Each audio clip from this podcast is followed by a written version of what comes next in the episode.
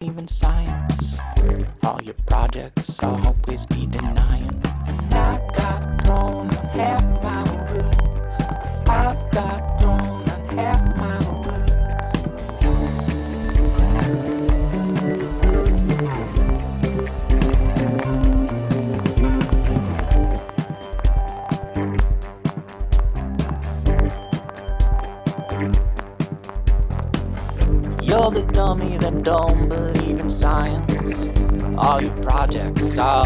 You're the one I love,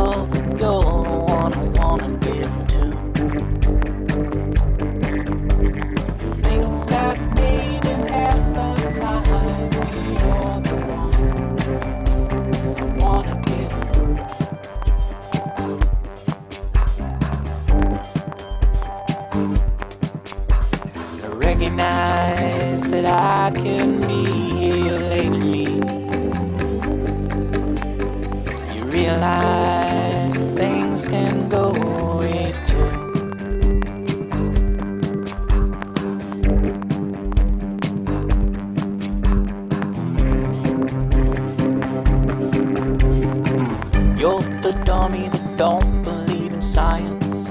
Written on your forehead, always be denying. You're the dummy that don't believe in science. Written on your forehead, always be denying. Hey, we got words to say to you. Ain't no odds that they would ever see. You're the dummy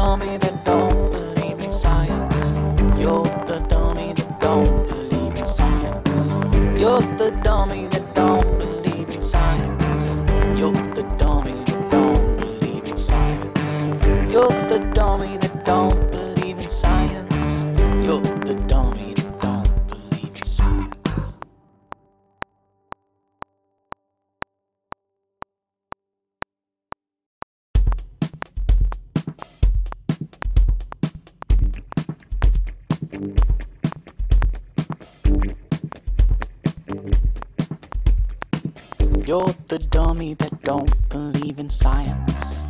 All your projects always be denying. You're the dummy that don't believe in science.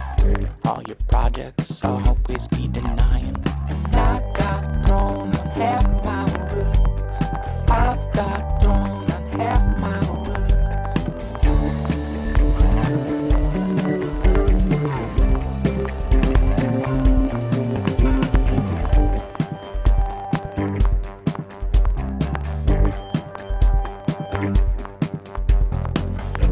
You're the dummy that don't believe in science.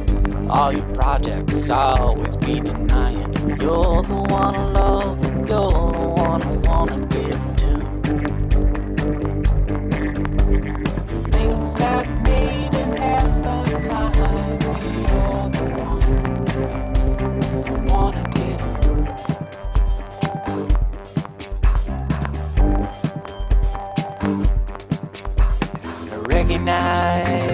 I can be here lately.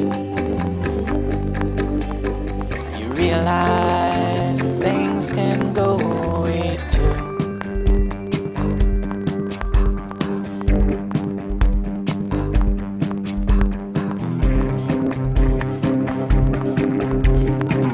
You're the dummy that don't believe in science. Written on your forehead, always. Hola a todos, soy Carlos Alfonso López y esto es Tu perro piensa y te quiere en Instagram. Aquí en nuestra lucha con el crono, nuestra gestión de- del tiempo, vamos a intentar ver en un tiempo razonable, aunque creo que hoy me dejarán, puesto que cumplí con los 20 minutos, creo que Beatriz me dejará eh, prolongarme un poco si es, si es necesario.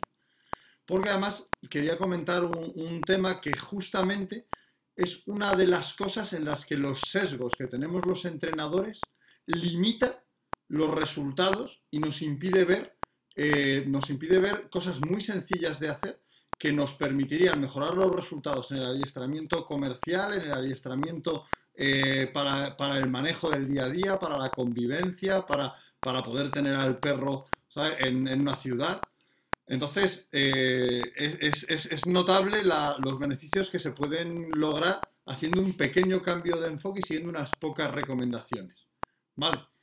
Fijaos que normalmente los entrenadores, y mira, justamente además eh, pensaba en Beatriz, en, Beatriz al, al, pensar en el tema de este programa, porque los entrenadores cuando trabajamos con nuestros perros y más cuando los presentamos a pruebas o cuando hacemos una exhibición o cuando mostramos el trabajo, siempre queremos que el perro haga un trabajo vistoso, un trabajo rápido, un trabajo asertivo, un trabajo en el que el perro pues como mm, está muy dispuesto a trabajar, ¿no? Está muy, muy a favor de trabajar, está, está deseando que le pidas cosas, ¿no? Está, está esperando a que le pidas cosas para hacerlo todos sabemos lo que es que el perro se ponga en modo trabajo, ¿no? que lo decimos coloquialmente. Esto es bueno para que el perro dé el máximo y justamente Beatriz, nuestra, nuestra directora en la sombra, que es también entrenadora eh, en, Educan, mm, ha empezado ahora a practicar trabajos de, olfato para, presentar a su perra a pruebas. Y yo eh, se lo decía lo, lo lejos de esta mañana y se lo dije también el lunes. Le dije, es que tu perra cuando la metes a rastrear tiene que estar ya preparada, o sea, la tienes que predisponer, tiene que saber que va a rastrear, porque tarda un rato en ponerse en marcha, en darlo todo. Esto es porque normalmente cuando trabajamos con nuestros perros en, lo que nos gusta, lo que hacemos es trabajar principalmente, y es algo que, que se transfiere muy mal al trabajo comercial, con variables disposicionales. Es decir, preparamos al perro para que esté dispuesto a recibir nuestras indicaciones. Y da lo mismo que le entrenes en positivo, en negativo, cognitivo, más conductista.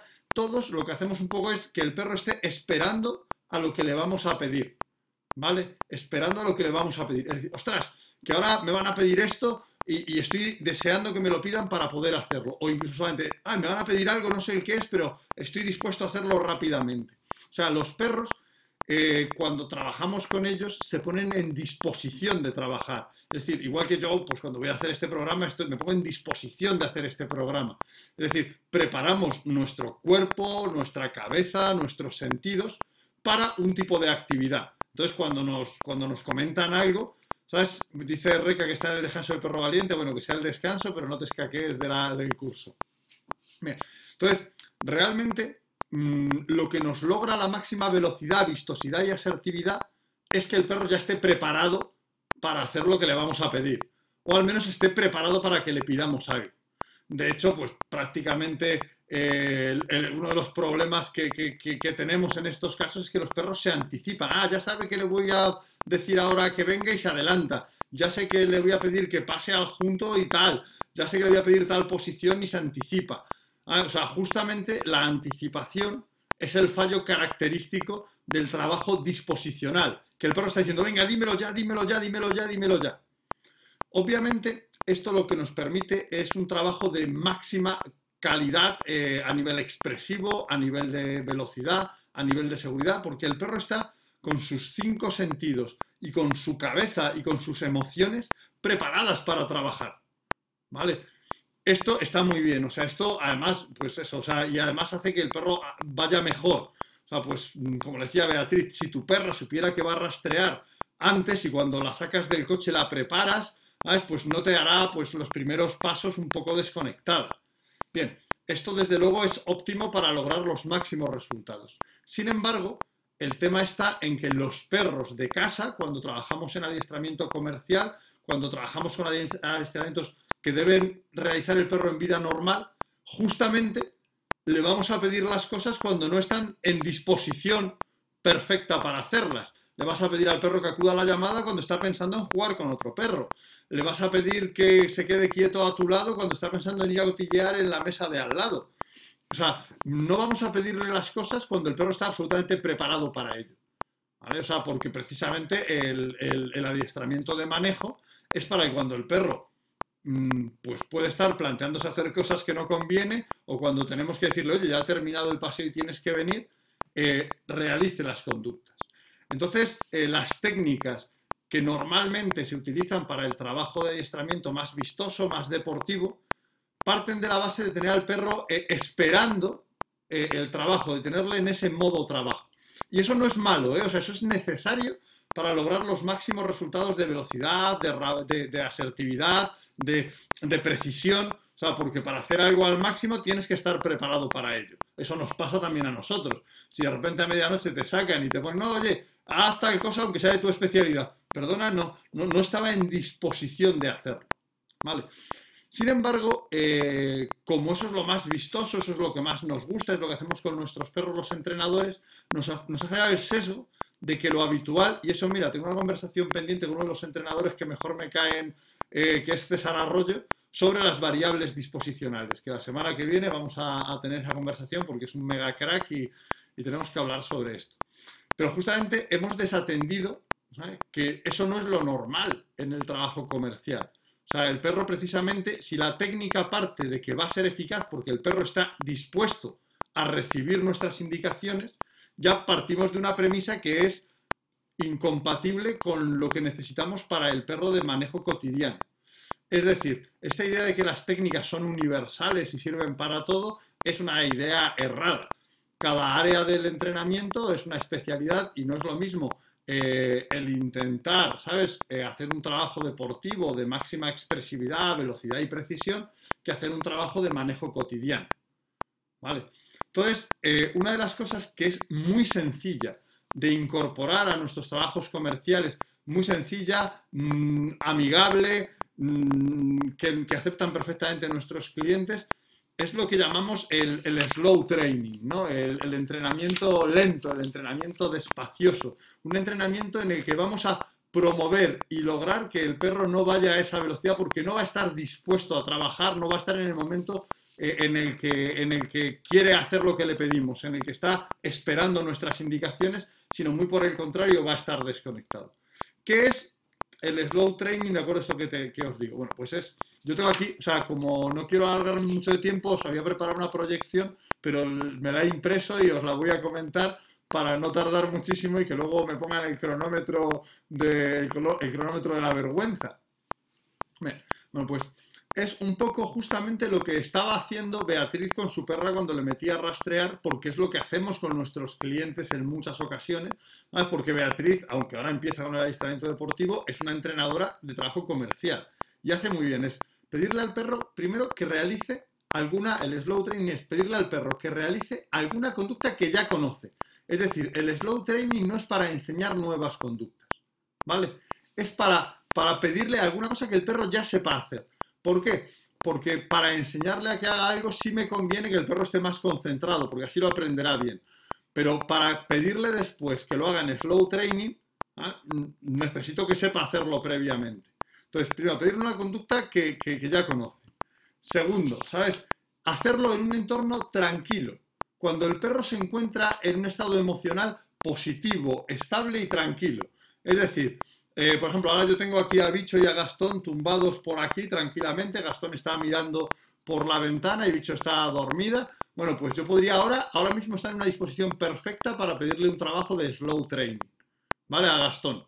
Está tranquilo en su colchoneta, relajado, pero, ¿sabes? Eh, y no está esperando desde luego que le pida nada. ¿Vale? Entonces, eso es lo primero.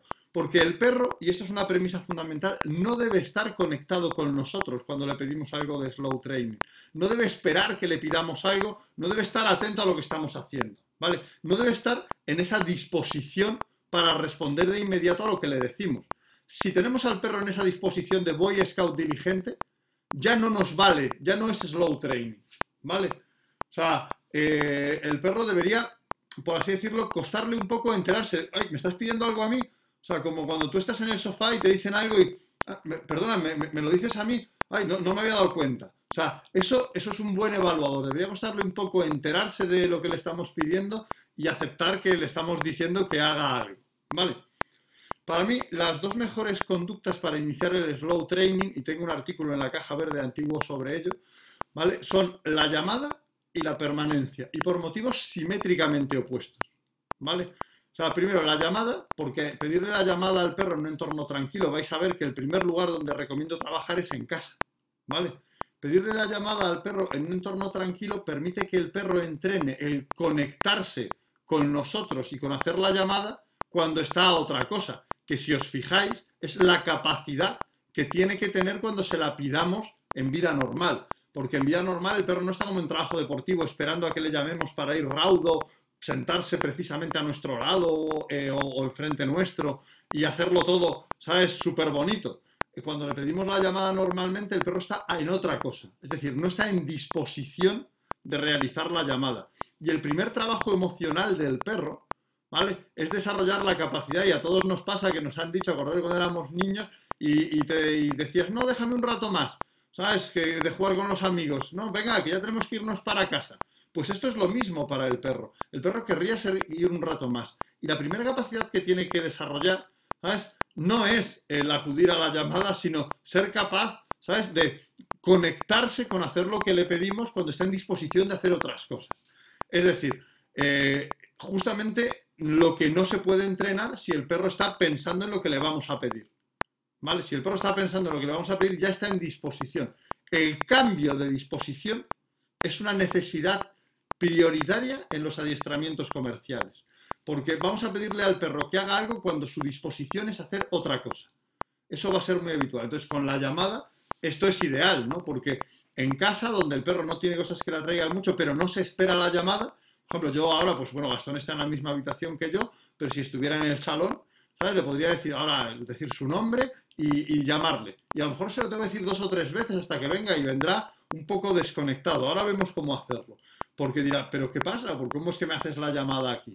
Bueno, pues ahí estamos entrenando en el perro la capacidad de cambiar de disposición, de cambiar su disposición, de estaba dispuesto a hacer una cosa y, ahora tengo que cambiar a hacer otra que no esperaba. Esto en la llamada es central. Para hacerlo con la permanencia es por los motivos casi como dijéramos opuestos. La permanencia y quedarse en un sitio quieto hasta que volvemos a recogerle, ¿sabes? Hasta que cuando nos separamos o a nuestro lado, normalmente es un ejercicio que no tiene dificultad técnica sino emocional para el perro. Es decir, el perro en una sesión de adiestramiento donde está activo, en el parque, en una pista, le vamos a dar la pelota, le vamos a dar un premio, vamos a jugar activamente con él, eh, desaparecemos de la vista, mmm, volverá este tío, se aleja mucho, yo querría ir, yo querría ir. Entonces, el gran problema con la llamada es emocional, es que el perro eh, tiene que gestionar unas emociones difíciles. Perdón, con la permanencia, con la llamada, con la permanencia. Entonces, si tú le haces la permanencia en casa, donde está tranquilo, seguro, estable, te va a ser muy sencillo desaparecer de la vista, alargar los tiempos de permanencia con el perro tranquilo. Porque no es lo mismo estar permaneciendo quieto tumbado en una sesión de entrenamiento con pelota, en la calle, con estímulos, con una situación activante, contigo yéndote a un sitio que no conoces, que hacer, ¿sabes?, la permanencia en casa, en el salón y tú yéndote a otra habitación. Porque el perro ahí se siente seguro, se siente sólido en, en, su hogar, no tiene mucho problema. Obviamente, lo que va a pasar es que esa, esa permanencia va a ser muy relajada, pero eso es lo que queremos en una permanencia comercial. Yo en una permanencia eh, deportiva querría que el perro estuviera tenso, atento, pero en una permanencia comercial, cuanto más se relaje, si voy a decirle al perro que se tumbe a mi lado mientras estoy tomando algo en una terraza, me parece ideal que se tumbe y se relaje, no que esté en esfinge y todo tenso. ¿Vale? Entonces, ejercicios ideales para iniciar ese slow training, ¿sabes? El, la llamada y la permanencia. Luego se puede incorporar a más, pero con estos dos podemos hacerlo muy bien, ¿vale? Primero vamos a ver cómo, cómo, cómo, cómo enseñarlo, ¿vale? ¿Cómo enseñamos el slow training? Pues muy sencillo.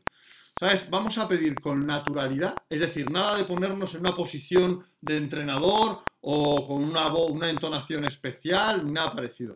Sino pedimos al perro la conducta con naturalidad. Usamos su nombre, eh, Gastón, haz tal cosa, ¿vale? Pero como, como lo usamos, o sea, tenéis que usarlo de forma equivalente a como, por ejemplo, cuando le decís, oye, eh, Gastón, levántate que voy a barrer.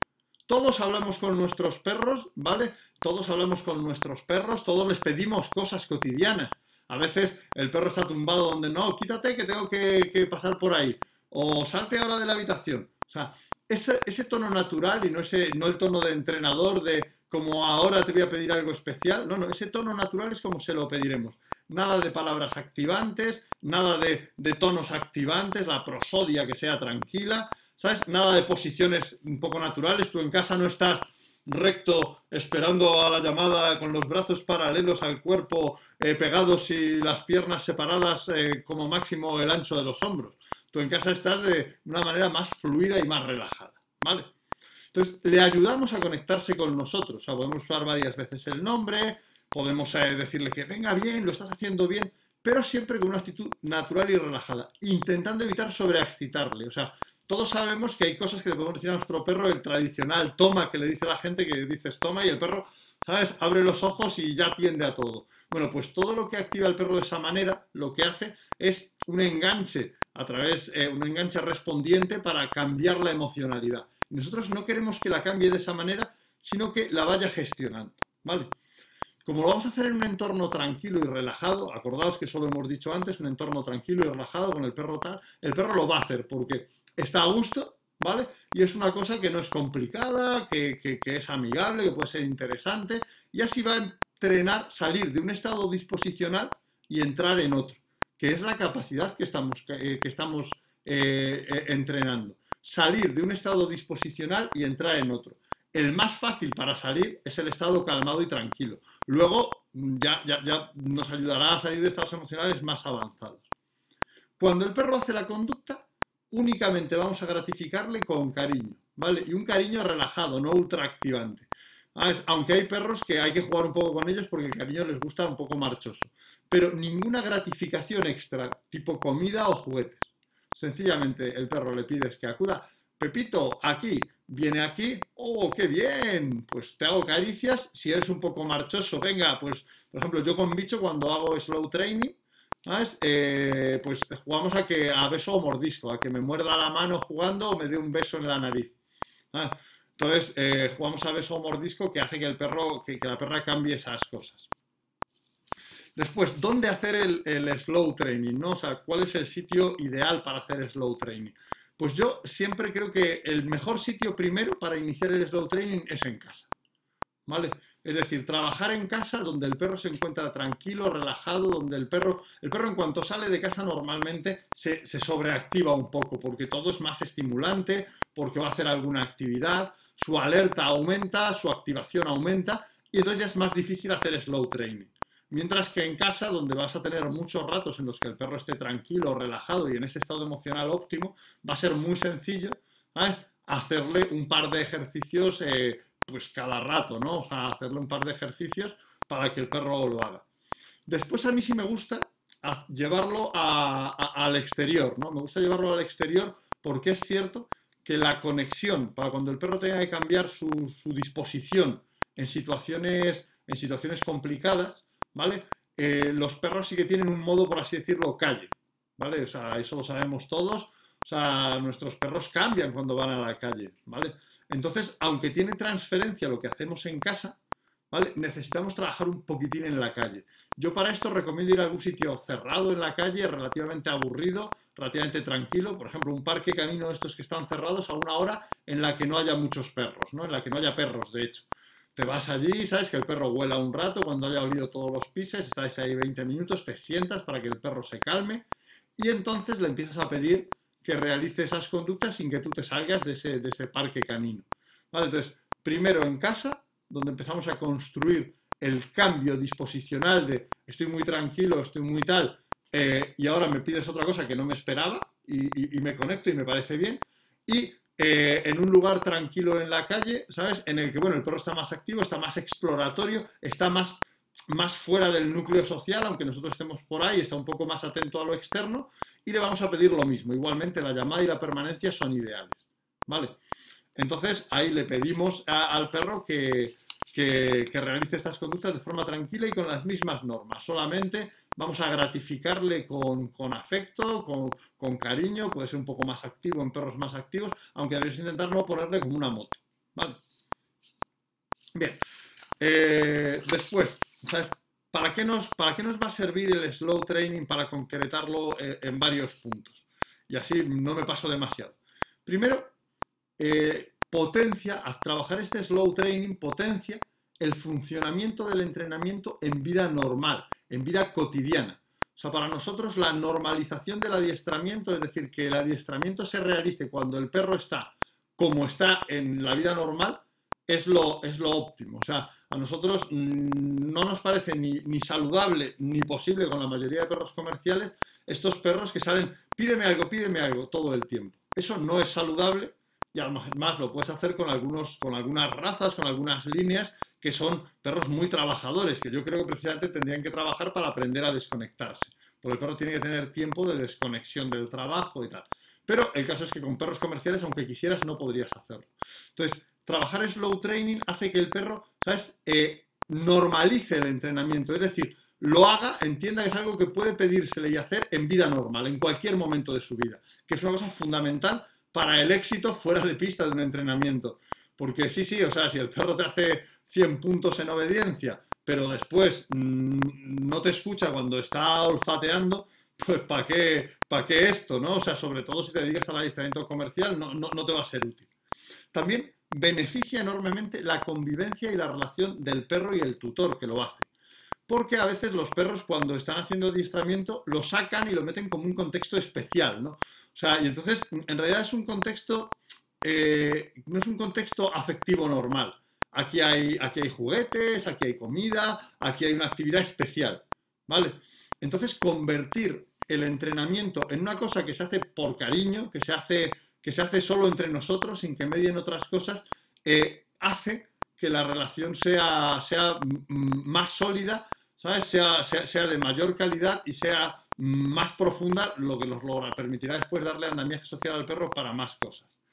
Porque además también lo que hace es integrar el trabajo como una actividad normalizada en el perro. O sea, no como, no como esa actividad extra que se hace puntualmente, ostras, es, es el lunes, vamos a la pista, o, o, me hacen... La gente que compite tiene hasta un ritual, tenemos un ritual para, para presentar al perro y decirle, oye, ahora vas a hacer protección, ahora vas a hacer obediencia, ahora vas a rastrear. Ay, que es lo que le decía a Beatriz que tenía que hacer, pero los perros cuando les pedimos cosas en vida cotidiana no están dispuestos y no tenemos que trabajar para que estén dispuestos, sino para que aprendan a cambiar la disposición, ¿vale? Entonces, esto es lo que nos integra el trabajo como una parte normalizada de yo estoy a otra cosa y parte de mi del trabajo es que el perro aprenda a decir, hey, cuando estoy a otra cosa puedo tener que cambiar mi disposición, no tengo que estar predispuesto, ¿vale? Y eh, pues eh, nos da esa capacidad en el perro, esa capacidad central para el manejo cotidiano, que es salir de lo que está pensando, salir de su estado emocional, salir de su disposición actual en la que nosotros no estamos a lo mejor ni como protagónicos y conectarse con hacer las cosas que le pedimos. Por lo tanto, enseña al perro a seguir nuestras indicaciones cuando no las espera, cuando no le apetece, cuando no le interesaría particularmente. Esto es muy importante porque el, entrenamiento para la convivencia y el manejo cotidiano pasa por pedirle al peces al perro que abandone lo que está dispuesto a hacer porque no es posible, porque tenemos que irnos, porque es arriesgado, por lo que sea. ¿Vale? Si no trabajamos las capacidades subyacentes que permiten al perro hacer eso, ¿ah? no vamos a lograr un buen resultado y vamos a tener esos perros que funcionan muy bien en pista y que no funcionan luego tan bien en casa y en vida cotidiana. Para lograrlo, eh, el slow training es una forma operativa sencillísima, cómoda, divertida, mmm, que, que, a, los tutores les parece muy bien porque pueden practicar de manera relajada y, y, da muy, muy buenos resultados para normalizar el entrenamiento. Si es cierto que, y para los que practican algún trabajo deportivo, que si usas una misma, un mismo comando para, para, llamarle en vida, en vida normal y para llamarle deportivamente, puedes perder velocidad y asertividad al hacerlo de esta manera. Pero eso en este caso pasa por emplear dos, dos diferentes señales, comandos, como prefiráis llamarlo, ¿eh? con lo cual tampoco tiene mayor, mayor cuestión. Mirad, el trabajo disposicional, las variables disposicionales, son uno de los grandes generadores de sesgos y de trabajos aparentemente eficaces que luego no dan éxito comercial en las circunstancias en las que tiene que funcionar. Eso es tan sencillo como pensar, si el perro está preparado para trabajar, o sea, si, si este trabajo se basa en que el perro esté expectante para trabajar, es un trabajo que no se va a exportar bien ¿eh? a la vida cotidiana del perro. El slow training nos permite hacerlo de forma sencilla, rápida y muy, muy eficaz. Y eso es un poco lo que os contaba del slow training, que creo que me he ido a 28 minutos o algo así, ¿sabes? Bueno, 29 minutos, eh, estamos en lo aceptable. Practicadlo en casa, id practicándolo en casa, la llamada y la permanencia. No corráis hacia el paso de llevarlo a un lugar tranquilo que, tiene su, su aquel. Practicadlo en casa, hacedlo varias veces. Cuando veáis que el perro responde, que, se va, que, que va entendiendo bien esto, ¿sabes? Si está consolidado el BTA, se le puede pedir el BTA, vete a tal sitio, vete a tal. Mm, se le puede pedir, pero yo no lo incorporaría como primeros ejercicios. Me parece eh, un ejercicio que tiene mayor complejidad. Yo empezaría siempre con la llamada y la permanencia. O sea, no, no, hagamos cosas que son fáciles para el perro, hagamos cosas que son muy sencillas y luego ya incorporaremos otras.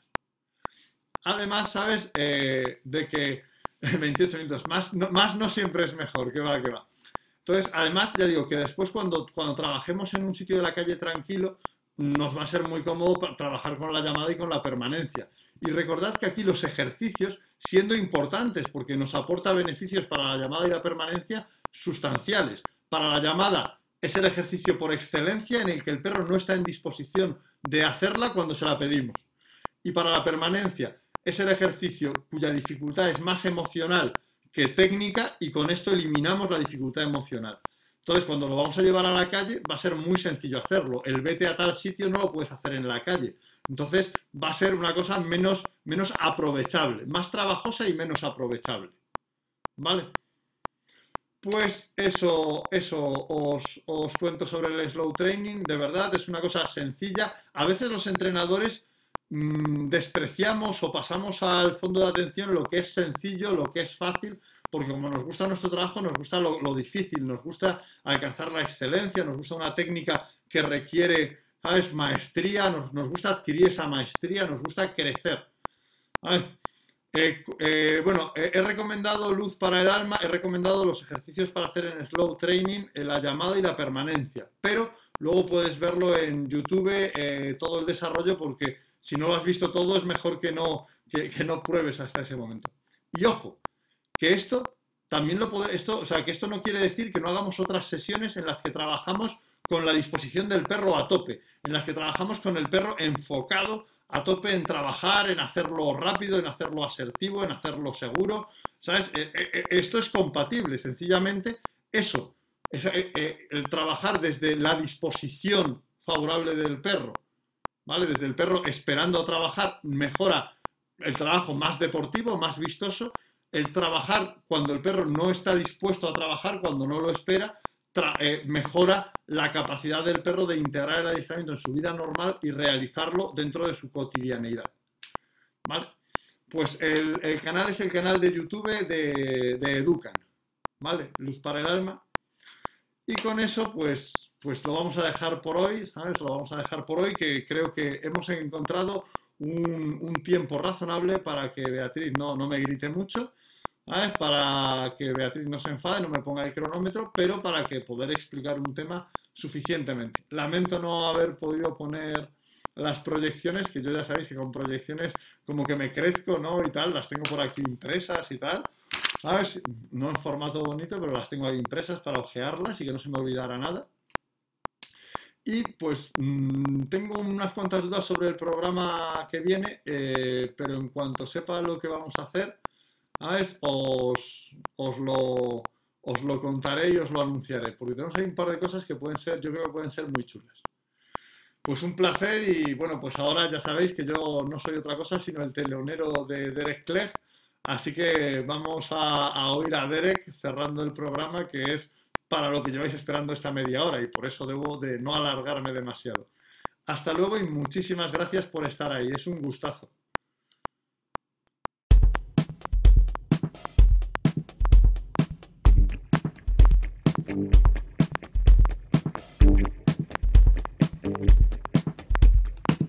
You're the dummy that don't believe in science.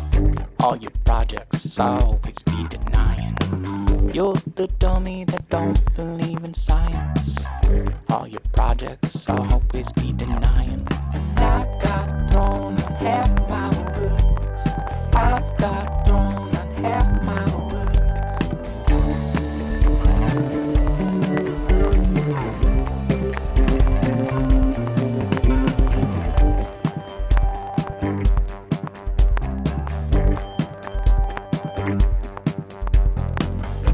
You're the dummy that don't believe in science. All your projects always be denying. You're the one I love, you're the one I wanna give to.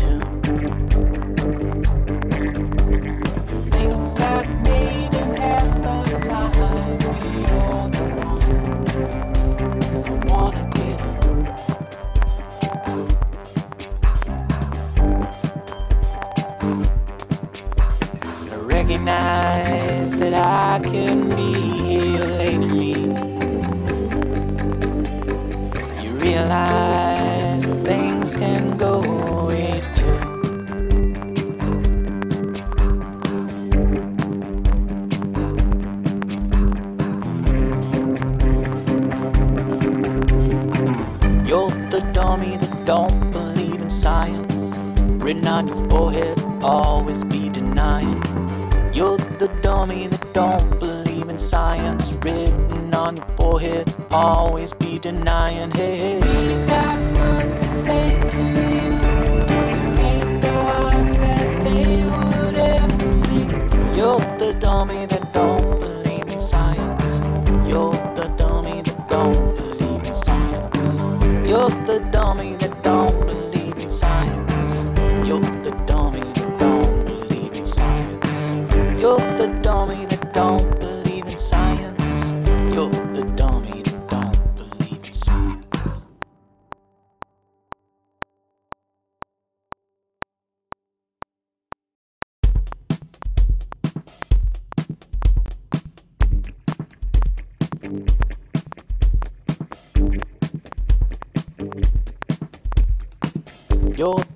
Dummy that don't believe in science. All your projects always be denying. You're the dummy that don't believe in science. All your projects always be denying.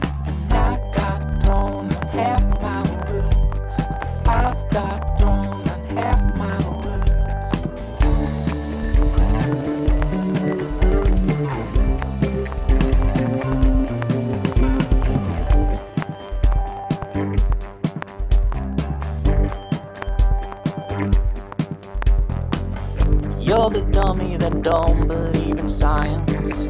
All your projects always be denying. You're the one I love, you're the one I wanna give